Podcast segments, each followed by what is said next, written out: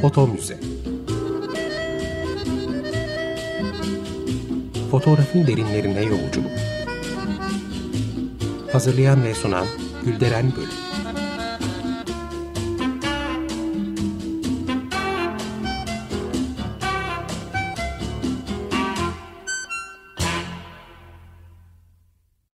Merhaba değerli dinleyiciler, fotoğraf tarihçiniz ben Gülderen Bölük. Yeni konularla yine bir araya geldik. Her zamanki gibi öncelikle destekçimize Sayın Kaan Şensoy'a teşekkür ederek başlamak istiyorum. Sağ olsunlar. Bugün müthiş bir kadın fotoğrafçıyı Ena Etkins'i anlatacağım. Aslında radyomuz programcılarından sevgili Benan Kapucu'yla Botanitopia adlı programında onunla ilgili konuşmuştuk. Bugün tabii biraz daha fotoğraf eksenli bir anlatım olacak. Doğrusunu isterseniz Anna Atkins'e mutlaka bir program ayırmak istedim. Çünkü o botanikçiler için önemli olduğu kadar fotoğraf dünyası için de mühim bir figür. Çünkü fotoğrafla üretilmiş ilk kitabı ona borçluyuz. Cyanotype tekniğiyle ürettiği bu kitap dünyadaki ilk fotoğraf kitabı olarak kabul edilmekte. Aynı zamanda bu kitap fotoğrafın bilimsel amaçlarla kullanıldığı da ilk kitap. Ve her nedense ondan sonra da kimse bu tekniği botanikte kullanmıyor. Yani onun çalışmaları hala unik bir örnek olmaya devam ediyor. Kendisini anlatmak istememin diğer bir sebebi de erken dönem İngiliz fotoğrafçılığı içinde önemli bir isim olmasından. Devamlı takipçilerimiz hatırlayacak Julia Margaret Cameron, Lady Clementina Haverton, Lewis Carroll gibi fotoğrafı sanat bağlamında ele alan isimleri önceki programlarda anlatmıştım. Atkins de onlardan biri. Gerçi kendisi çalışmalarını sanat olsun diye yapmıyor. İlgi alanı olan botanik bilimine hizmet için kullanıyor ama olsun onun çalışmaları estetik anlamda da öne çıkan işler ve o dönem için deniz yosunlarını fotoğraflamanın son derece marjinal bir yaklaşım olduğunu da söylemek isterim. Hem de fotoğrafın ilk dönemlerine ait çiçeği burnunda bir teknikle. Çünkü o doğduğunda henüz fotoğraf icat edilmemişti. Kullandığı cyanotype tekniği de o yılların buluşlarından biri. Dolayısıyla onun yeniliklere açık yapısını da vurgulamak gerekir. Ena'nın fotoğrafik çalışmalarının son derece başarılı ve estetik olduğunu belirttim. Çünkü aynı zamanda o iyi bir illüstratör. Henüz daha gençken 23 yaşındayken botanikçi, zoolog ve teorisyen Jean-Baptiste de Lamarck'ın eserleri için 200 deniz kabuğu illüstrasyonu tasarlıyor ve çiziyor. Bu kitabın adı Genera of Shells. Zaten İngilizce'de Ena'nın babası çevirmiş. Bu çalışmasından ötürü de Ena'yı sadece bir bilim insanı olarak değerlendirmek eksik olacak. Burada biraz baba John George Children'dan da söz etmek istiyorum. Çünkü Ena'nın üzerinde ve çalışmalarında onun etkisi oldukça büyük. John George Children önemli ve saygın bir bilim insanı. Ena'yı da o yetiştiriyor ve eğitiyor. Çünkü annesi doğumu esnasında ölüyor. Ena'nın tek çocuk olmasından dolayı da babanın tüm ilgisi ona yöneliyor. Ama bu öyle sorumluluk duygusuyla açıklanabilecek bir ilişki değil. Aralarında gerçekten çok güçlü bir bağ söz konusu. John George Children soylu ve entelektüel biri. British Museum'da çalışıyor ve aynı zamanda da Londra Kraliyet Entomoloji yani Böcek Bilimi Derneği'nin de ilk başkanı ve Royal Society'nin sekreteri. Bildiğiniz gibi Royal Society ya da Kraliyet Cemiyeti 1660'larda kurulmuş, bilimin yeşerdiği, desteklendiği köklü bir yapı. Üstelik Ena'nın çevresinde yalnız babası da yok, tüm bilim çevresiyle iç içe bir yaşam söz konusu. Sonuçta babası Ena'ya hayvanlarla ve bitkilerle ilgili pek çok şey öğretiyor. Minerallerle ve kimyayla ilgili şeyler de aktarıyor. Yani Ena'nın bir biyolog olmasında, fotoğrafla uğraşmasında onun etkisi çok büyük. Aslında şöyle de bir bilgi var. 19. yüzyılın büyük bir bölümünde kadınların profesyonel olarak bilimle uğraşmaları yasakmış, böyle yazıyor kaynaklar. Bu açıdan bakarsak Ena için babası bilime açılan bir kapı oluyor. O zamanlar kadınlara izin verilen tek alan botanik. Botanik uygun bir hobi olarak kabul ediliyormuş. Bir de fotoğrafla uğraşmaları kadınlar için hoş, eğlenceli bir uğraş olarak görülüyormuş. Anna Atkins de doğal olarak böyle bir ortamda bitki bilimine ilgi gösteriyor ve 1830'lardan itibaren su yosunlarının ve çeşitli bitkilerin koleksiyonunu yapmaya başlıyor 31 yaşına girdikten sonra. Anna'nın nerede doğduğunu da söyleyeyim. İngiltere'nin Tonbridge kentinde 1799 yılında dünyaya geliyor. 1825 yılında, yani 26 yaşında soyadını aldığı John Pelle Atkins'le evleniyor. Aslında o zamanlar için geç bir yaş ve çiftin çocukları da olmuyor. Dolayısıyla Anna'nın severek yaptığı işler için bolca vakti oluyor. Buraya kadar henüz fotoğraf yok, çünkü daha fotoğraf icat edilmemiş. Fransız Bilimler Akademisi tarafından 1839 yılında açıklanacak. O yıl Louis-Jacques de Daguerre'in buluşu onun adına ithafen Daguerrotip olarak dünyaya duyuruluyor. Fakat Ena'yı çalışmalarında fotoğraftan yararlanmayı iten şey Daguerrotip olmuyor. Kendi ülkesinden bir başka bilim adamı ve mucidin William Henry Fox Talbot'un çalışmalarından etkileniyor o. William Henry Fox Talbot ismi benim programlarımda da sıkça geçen önemli bir isim. Onun fotoğraf dünyasına kazandırdığı kalotip yöntemi Daguerre'in yönteminden farklı bir teknik ve her birinin aslında birbirine göre eksileri ve artıları da var. Kalotip yöntemini önceki programların birinde de uzun uzun anlattım. Ama asıl onun kalotipten önce bulduğu ve fotojenik desen adını verdiği çalışmalarına biraz değineceğim. Çünkü Anna Atkins onun fotojenik desenlerinden ilham alıyor ve çalışmalarına bu yöntem dayanak oluyor.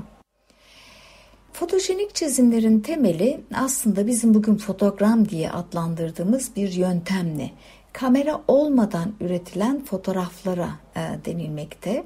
Basit ve ucuz bir yöntem. Nasıl yapıyordu bunu Talbot? Bir kağıdın üzerine gümüş nitrat sürüyor. Çünkü gümüş nitrat ışığa karşı duyarlı. Yani ışığı görünce kararıyor. Ama ilginç olan bu değil.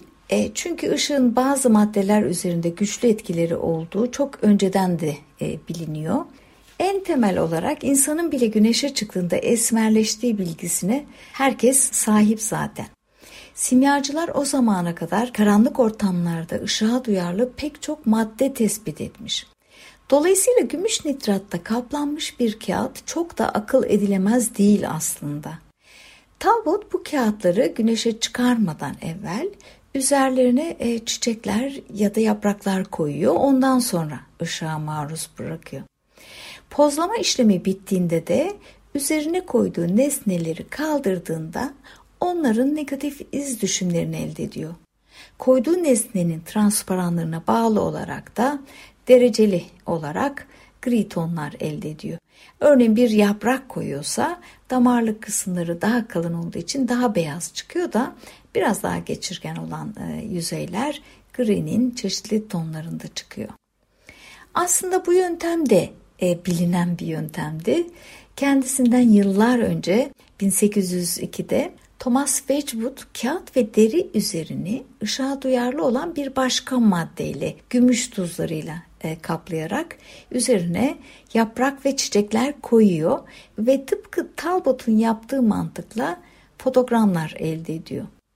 Dolayısıyla meşhur çömlekçi ve Wedgwood porselenlerinin sahibi Josiah Wedgwood'un oğlu olan Thomas Wedgwood, Talbot'tan da evvel fotoğrafçılık alanında yapılan erken dönem deneycilerden biri kabul ediliyor. Fakat Thomas Wedgwood nihai görüntüyü sabitlemeyi başaramıyor. Sorun da burada. Bu elde edilen fotogramları gerekli başka kimyasallardan geçirmezseniz görüntü ışığa maruz kaldıkça pozlanmaya devam eder ve bir müddet sonra da açık tonlu yerler de dahil olmak üzere yüzeyin tamamı kararır. İşte Henry Fox Talbot herkesten farklı olarak bunu başarıyor. Görüntüyü sabitleyebiliyor. Ve işin ilginç yanı bunu da 1835 yılında yani Daguerre'in daguerrotipinden daha önce buluyor. Ama pek çok uğraştığı işi ve ilgi alanı olduğu için o zamanlar bu çalışmalarını bir kenara bırakıyor. Ta ki Daguerre'in çalışmaları kulağına gelinceye kadar. Bunun ardından Talbot'u bir telaş alıyor ve fotojenik desen adını verdiği bu çalışmalarını bilim dünyasına anlatmaya, tanıtmaya çalışıyor. Ama heyhat, sonuç olarak fotoğraf denilen icadın tüm maddi getirileri, kaymağı Daguerre'e nasip oluyor. Velhasıl Anna Atkins'in bahsettiğimiz kitabına konu olacak çalışmaları fotoğrafın icadından sonra söz konusu oluyor. Women Photographers adlı kitap, Anna'nın Şubat 1839'da Kraliyet Cemiyeti'nin bir kongresinde bu ünlü bilim adamı Henry Fox Talbot ile tanıştığını yazmış. Bu şu demek aslında, daguerrotip dünyaya 19 Ağustos'ta duyurulduğuna göre Talbot 6 ay kadar önce resmi faaliyetlere başlamış demek ki. Ama az önce de belirttiğim gibi tercih yine Daguerre'den yana oluyor. Bir de belirtmek lazım ki 1839 yılında henüz Talbot'un icatları, fotojenik desenleri olsun, kalotipleri olsun, daguerrotip kadar başarılı, keskin ve net görüntülere sahip değildi. Pozlama süreleri de oldukça uzundu. Bu eksiklikler ileriki zamanlarda peyderbey giderilecek ama ilk dönemlerde buralardan kaybediyor Talbot. Evet, baba George Children, Royal Society'nin sekreteri olduğu ve Ena da aynı şekilde bilim çevresinde yer aldığı için Talbot'un sunumunu heyecanla izliyorlar. Ena onun fotojenik desenlerinden çok etkileniyor. Çünkü kendi koleksiyonunda yer alan bitkileri de bu şekilde kaydedebileceğini fark ediyor. O da babası da mucitle hemen dostane ilişkiler kuruyorlar ve diyaloglarını devam ettiriyorlar. Ama yine de Ena'nın kitabını basmasına biraz daha zaman var. Çünkü devreye fotoğraf ve bilim dünyasından başka bir önemli ismin dahil olması gerekiyor. Bunları konuşacağız ama dilerseniz küçük bir müzik arası verelim. John Lennon'dan gelsin Imagine. Tekrar merhaba. Foto Müze'de fotoğrafla üretilmiş ilk kitabın yaratıcısı, sanatçı ve bilim kadını Anna Atkins'ten söz ediyorduk. Bu kitabın ortaya çıkmasında Henry Fox Talbot'un ve onun fotojenik desen adını verdiği çalışmalarının etkisi büyük dedik. Ama bir başka önemli isim, bilim insanı, astronom, fotoğrafçı Sir John Herschel'ın devreye girmesiyle Atkins'in kitabı için gerekli tüm hususlar bir araya gelmiş oluyor. Sir John Herschel'ın ismi de programlarımda çokça geçiyor. Çünkü onun da fotoğrafla ilgili önemli buluşları var. Aslında Sir John Herschel Atkins'lerin çevresinden bir isim. Talbot'un da yakın arkadaşı. Velhasıl o dönemin bilim ve sanat dünyasına ait herkes birbirini tanıyor. O dönem İngiltere'sinin asilleri, entelektüelleri ve saygın ailelerin mensubu hepsi. Sir John Herschel'ın icadı da şu, aslında bir tane de değil, fotoğraf alanında başka buluşları da var. Hatta astronomide de pek çok keşfi ve katkısı var. Ama onun Anna Atkins'i ilgilendiren buluşu cyanotype ya da cyanotyp ya da blue toner olarak adlandırdığımız bir baskı yöntemiydi. Kısaca Anna Atkins ilhamını Fox Talbot'un çalışmalarından, tekniğini de John Herschel'dan alıyor. Kaynaklar bu tekniğin Royal Society'de açıklanma tarihini farklı veriyor. Kimileri 1839 yılı olarak, kimileri de 1842 yılı olarak belirtmişler. Siyanotip ya da blueprint olarak adlandırılan bu yöntemde de Talbot'un fotojenik desenleri gibi fotogramla görüntü elde edilebiliyor aslında. Cyanotypte demir tuzları kullanılıyor. Dediğim gibi ışığa duyarlı birçok kimyasal var ve Talbot gümüş tuzları kullanmıştı. Herschel ise demir tuzları kullanıyor.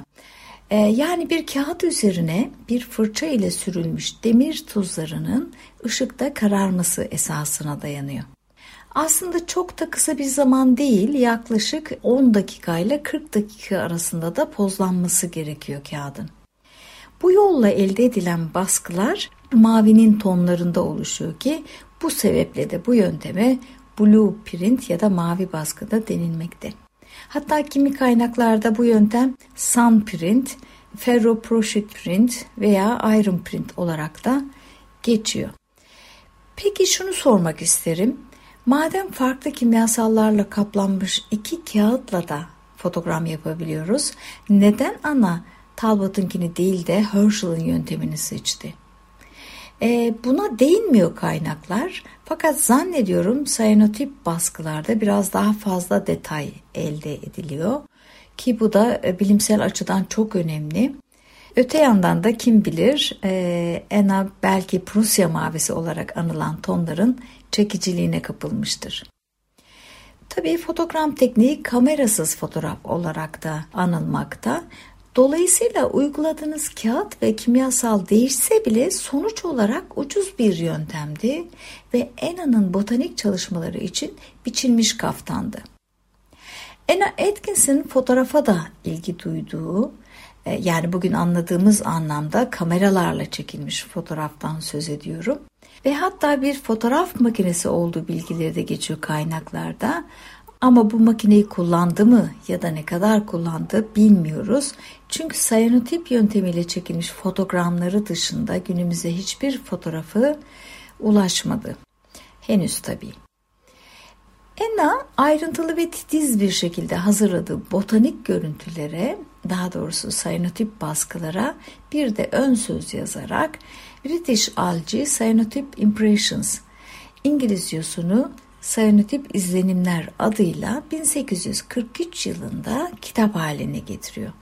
Ve bu çalışmaları 1853 yılına kadar da sürdürüyor. Her bir sayfanın orijinal fotoğrafik görüntülerden meydana geldiğini de bir kez daha belirtmiş olayım. Bu sebeple de tabii sınırlı sayıda üretiliyor. Ena Etkins koleksiyonundaki deniz alglerini, yosunlarını her birini sayfaya gayet estetik kompozisyonlarla ve yaratıcı bir şekilde yerleştirerek fotoğraflıyor. Fakat yine de eninde sonunda botanikçilere hitap eden bilimsel bir referans kitabı olduğu için bitkinin belirgin olarak çıkması, ne olduğunun kolayca anlaşılması önemliydi ve bunu da sağlıyor cyanotype. Bir türü diğerinden ayırt edecek kadar ince detayları ve ayrıntıları aktarabiliyor.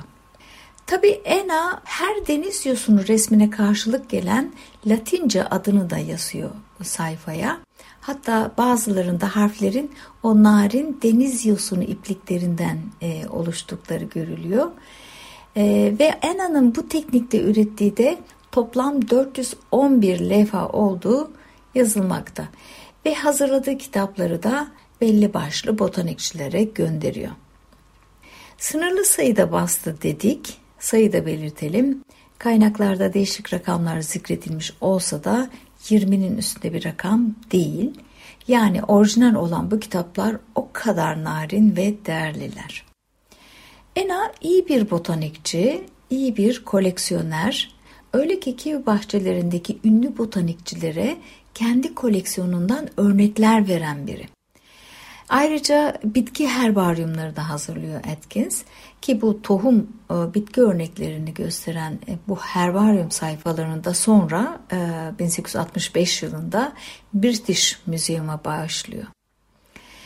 10 yıl boyunca kendini alglere adadıktan ve bu çalışmaları da tamamladıktan sonra bu kez de su bitkilerinden karasal bitkilere dönüyor ve eğrelti otlarını cyanotyple üretmeye başlıyor. ve bunların da çoğunu Types of British and Foreign Plants and Ferns adlı eserinde topluyor ve de bu onun en başarılı yayını olarak kabul ediliyor. Ena oldukça çalışkan ve üretken biri. Sadece bir kez babasının ölümüyle ara veriyor çalışmalarına. Ama bu süreçte de aslında boş durmuyor ve babasının 300 sayfalık bir biyografisini yazıyor. Ena bu kitapta kendisinden pek bahsetmiyor. Sanırım ön planda olmak o kadar tercih ettiği bir şey olmasa gerek. Çünkü kendi kitabına da adını açık açık yazmıyor. Sadece baş harflerini A.A olarak belirtiyor. Hatta bu sebeple Etkins'in çalışmaları da kendisi de bir dönem unutulmuş. A.A harfleri anonim amatör olarak değerlendirilmiş. Neyse ki bir zaman sonra yeniden Ena Etkins'e ait olduğu hatırlanıyor da herkes bu değerli öncü kadını tanıma şansına sahip oluyor. Ena'nın çalışmaları ve fotoğrafçılığa katkısı yaşamış olduğu kentte öldüğü tarih olan 1871 yılına kadar devam ediyor. Evet değerli dinleyiciler, bir programın daha sonuna geldik. Bizi Fotomuze adlı Instagram ve Twitter hesaplarından takip etmeyi unutmayın. Bu sıra dışı kadının Ena Etkins'in değerli ve bir o kadar da estetik çalışmalarını bu hesaplar üzerinden inceleyebilir. Görüş ve önerilerinizi de bizimle paylaşabilirsiniz. Bir sonraki programda buluşuncaya dek hoşça kalın.